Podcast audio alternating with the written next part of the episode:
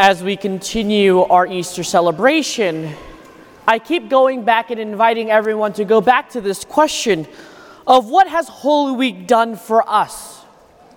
So that we can continue to begin together to unpack, to make sense of what has just happened.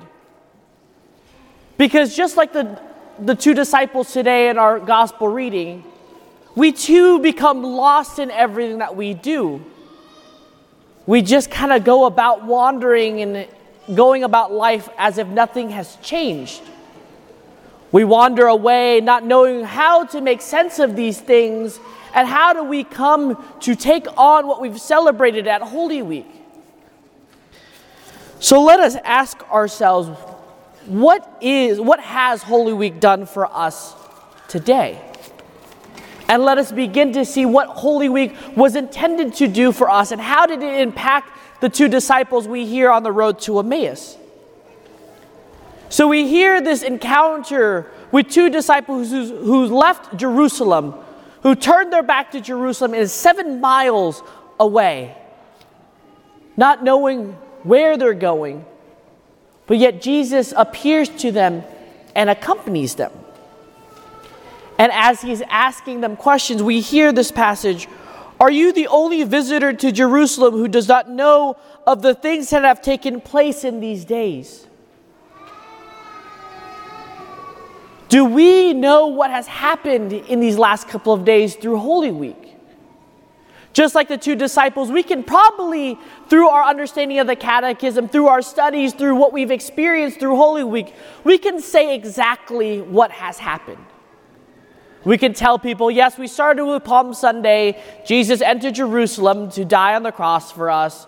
We got to Holy Thursday. He celebrated the Passover with his disciples, washed their feet. Good Friday, he died on the cross for us. And Easter Sunday, he rose from the dead.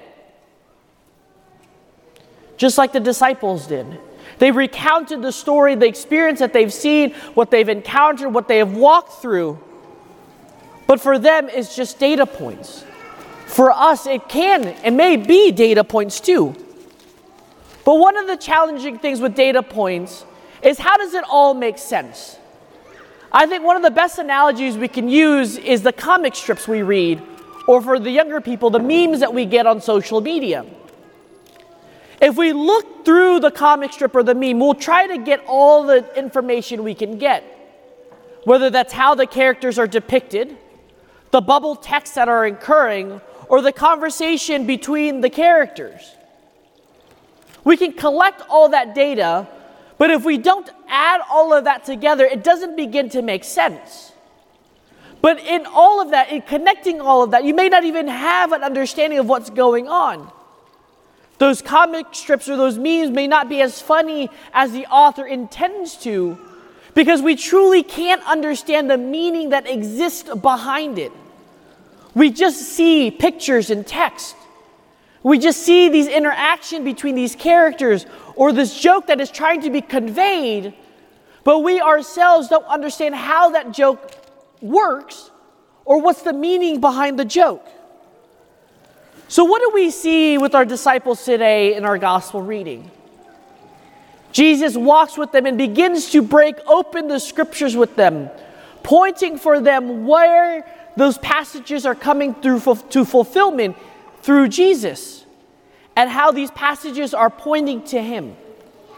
So now they begin to understand a little bit about the data points. But what is the true meaning behind it? How were their eyes open to understand what that data point is supposed to be and how they're supposed to live and how it impacts them?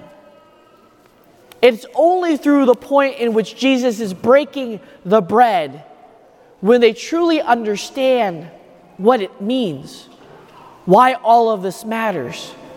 Why did Jesus have to enter Jerusalem? Why did he have to die on the cross for us?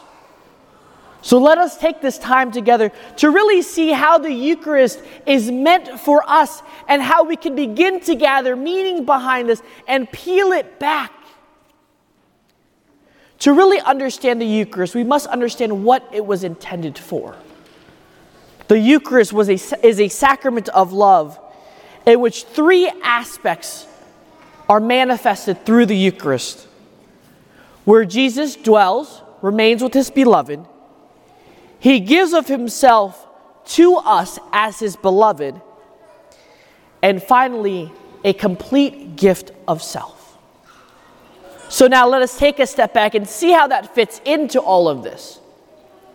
Why did Jesus have to go through his passion, death, and resurrection? First and foremost, because he wants to dwell with us forever. Secondly, he wants to give of himself to us. And thirdly, the gift of himself to us. So we begin to see, first and foremost, it's all about love. But why does this love really matter for us? Why does this love is why does it become crucial? It becomes crucial because he himself wants to be and remain with us. We were created from the beginning for love, to be love, and out of love. And so he spends all this time to gather us all back together in his love. But it doesn't just end there in love but it ends in communion in love. The word communion is for us to gather around at the table.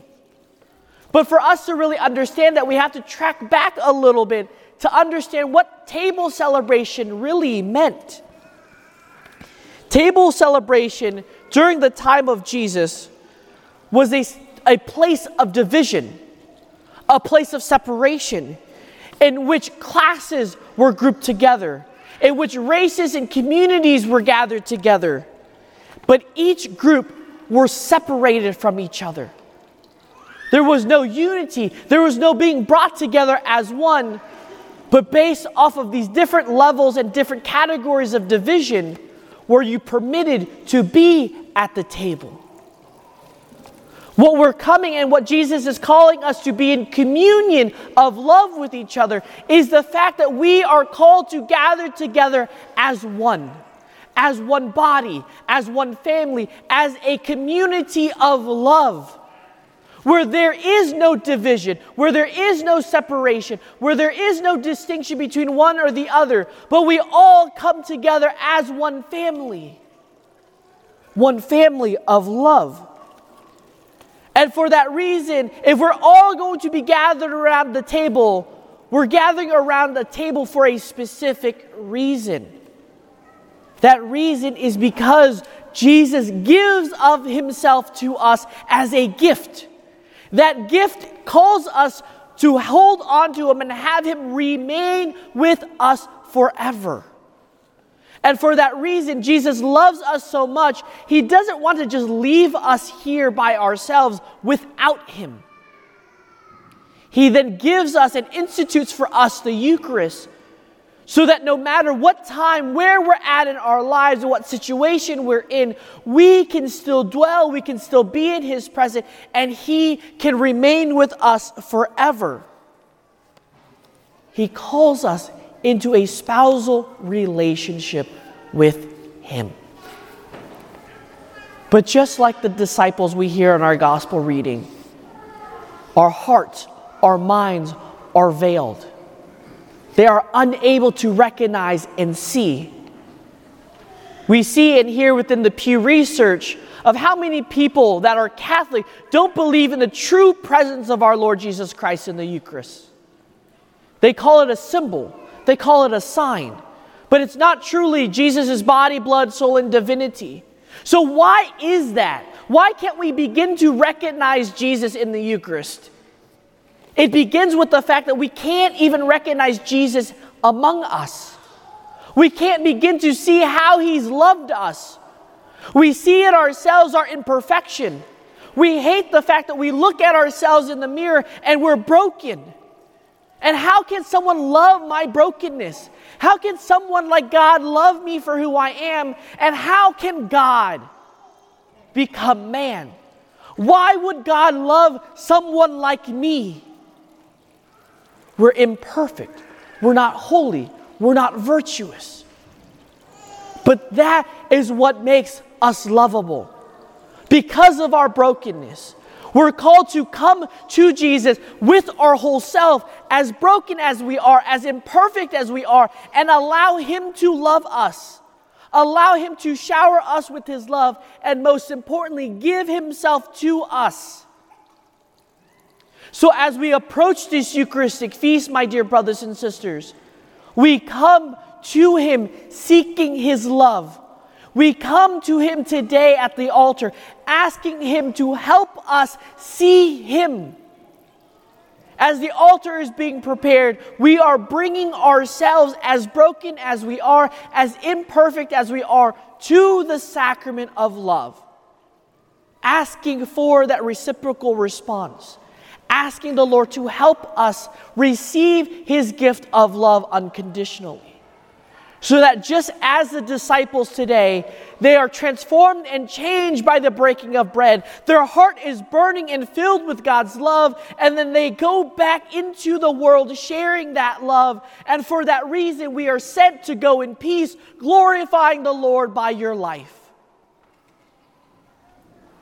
So, my dear brothers and sisters, the Eucharist is the source and summit of our life.